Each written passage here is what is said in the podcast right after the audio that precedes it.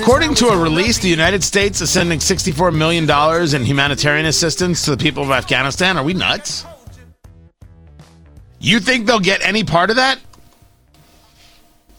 Who would who would believe this? Who would begin to say such a thing? That's we wonder why things don't get better. Tony Katz. Tony Katz today. It's good to be with you. Meanwhile, the Justice Department They've got an order. Uh, they're seeking an order against the Texas abortion law. This thing has driven people just absolutely batty.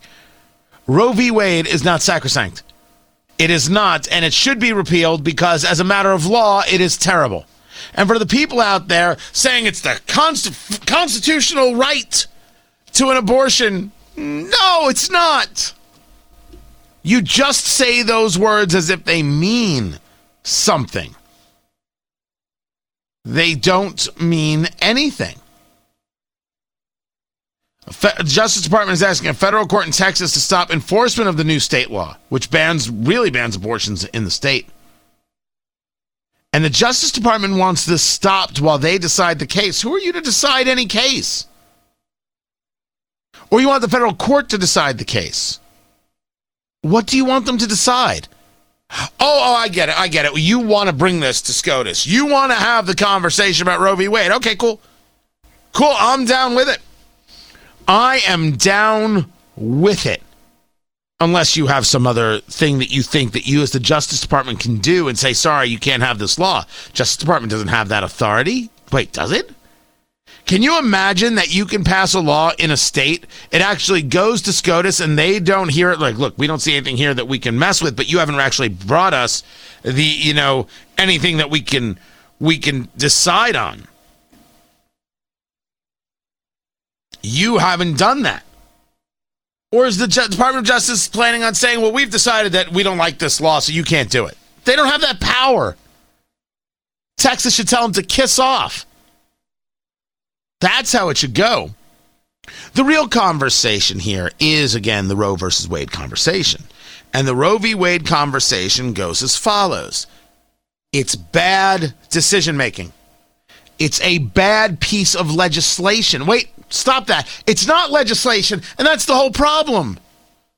They decided this right to abortion out of whole cloth. In the same way I oppose the Obergefell decision, I oppose Roe v. Wade. Obergefell was same sex marriage. And I don't oppose two people living their lives together. I don't even oppose two people living their lives together and getting tax uh, advantages from it. I think they should be available to everybody.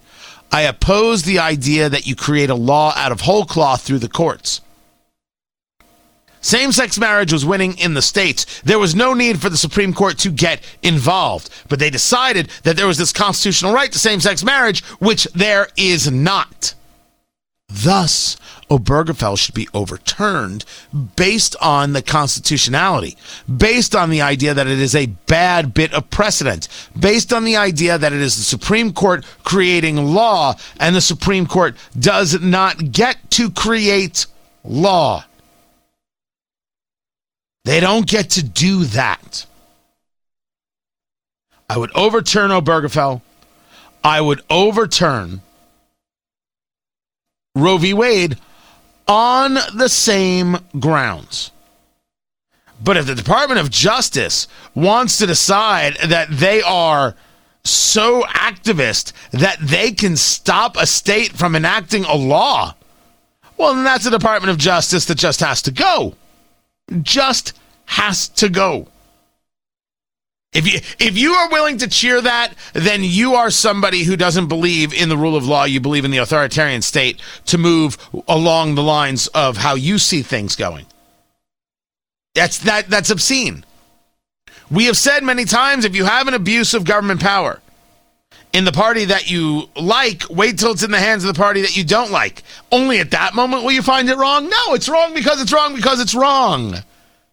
Speaking of wrong, uh, living in Indianapolis at the heart of what was this conversation about U.S. gymnastics and Larry Nassar and the horror story that is Larry Nassar and the sexual abuse of female gymnasts for years. I mean, uh, when this story came out, I, I did not cover it. I, I, didn't have the stomach for it. I left it to the news guys. As as, a, as somebody who does uh, commentary, I just I, I admit that this was ugly, and getting your your head around it, the years of abuse, the the feeling of helplessness from these women to, uh, in in a way uh, that I cannot properly understand or comprehend.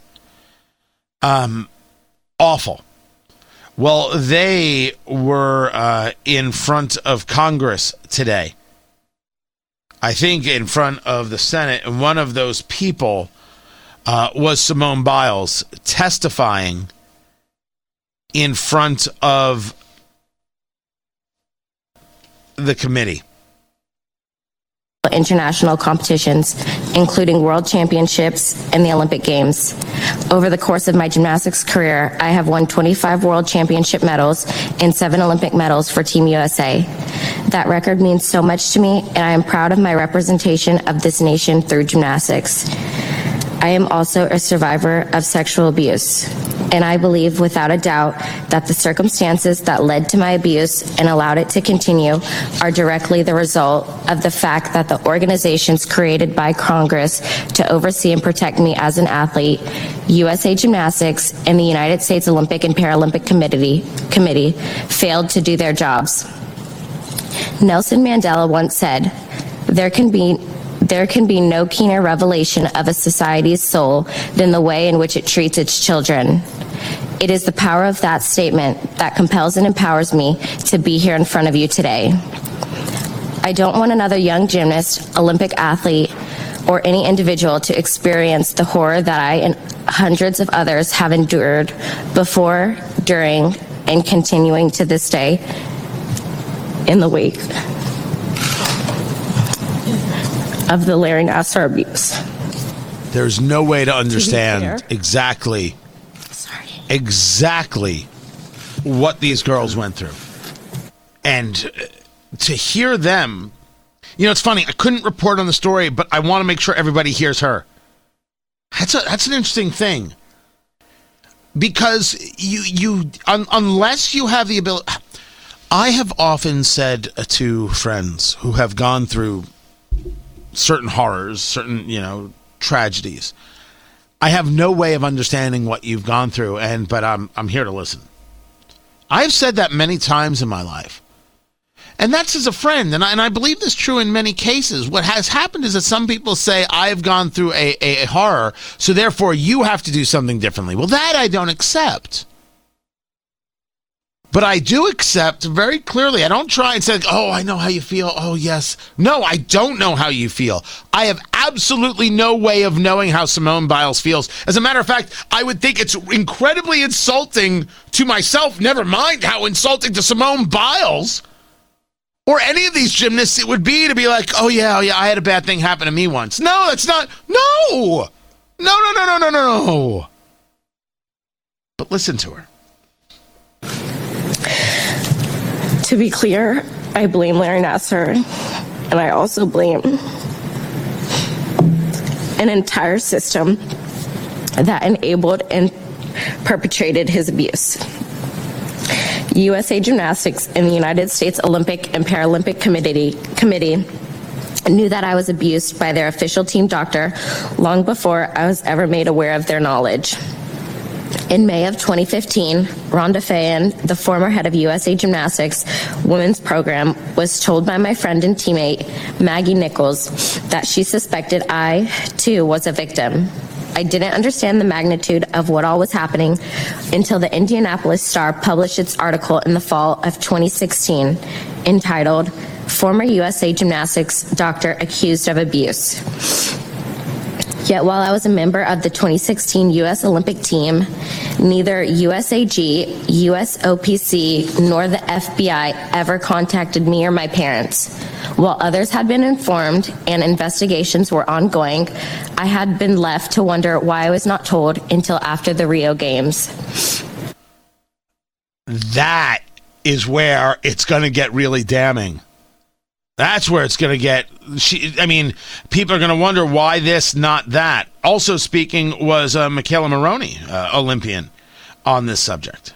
The button on your microphone. Slide. Are we on? There we All are. right. Good morning. Thank you, Chairman Durbin, Ranking Member Grassley, and members of the Judiciary Committee for inviting me to speak today. As most of you are probably aware, I was molested by the U.S. Gymnastics national team and Olympic team doctor Larry Nassar. And in actuality, he turned out to be more of a pedophile than he was a doctor. What I'm trying to bring to your attention today is something incredibly disturbing and illegal. After telling my entire story of abuse to the FBI in the summer of 2015, not only did the FBI not report my abuse, but when they eventually documented my report 17 months later, they made entirely false claims about what I said. After reading the Office of Inspector General's OIG report, I was shocked and deeply disappointed at this narrative they chose to fabricate. They chose to lie about what I said and protect a serial child molester rather than protect not only me, but countless others. My story. That is the story. The people who knew and did nothing. The story, this, this idea that people knew and engaged in manipulation of data and facts. What trust should someone have in the FBI? If that's the case, now you got to ask yourself, is McKayla Maroney making it up? Oh, I think she comes across as what we call as a credible witness. We have said this before about the agencies and the institutions that we're supposed to respect and uphold. They have let us down time and time and time again. The FBI and the CIA and so many others. But we see it in different ways. But the truth is, it doesn't matter how you look at it, the letdown is the same. So let us clean house. Let us start fresh and start anew. Maybe the FBI should be returned to what their original tasks are. Maybe the CIA just needs to quite literally get blown up. But don't let the testimony of Simone Biles and McKayla Maroney and these other women, don't let it just go by. Listen to it. They have a horrible t- story to tell. And I think the last thing we should be doing is being the people who acted like many in the FBI did and didn't listen at all. I'm Tony Katz.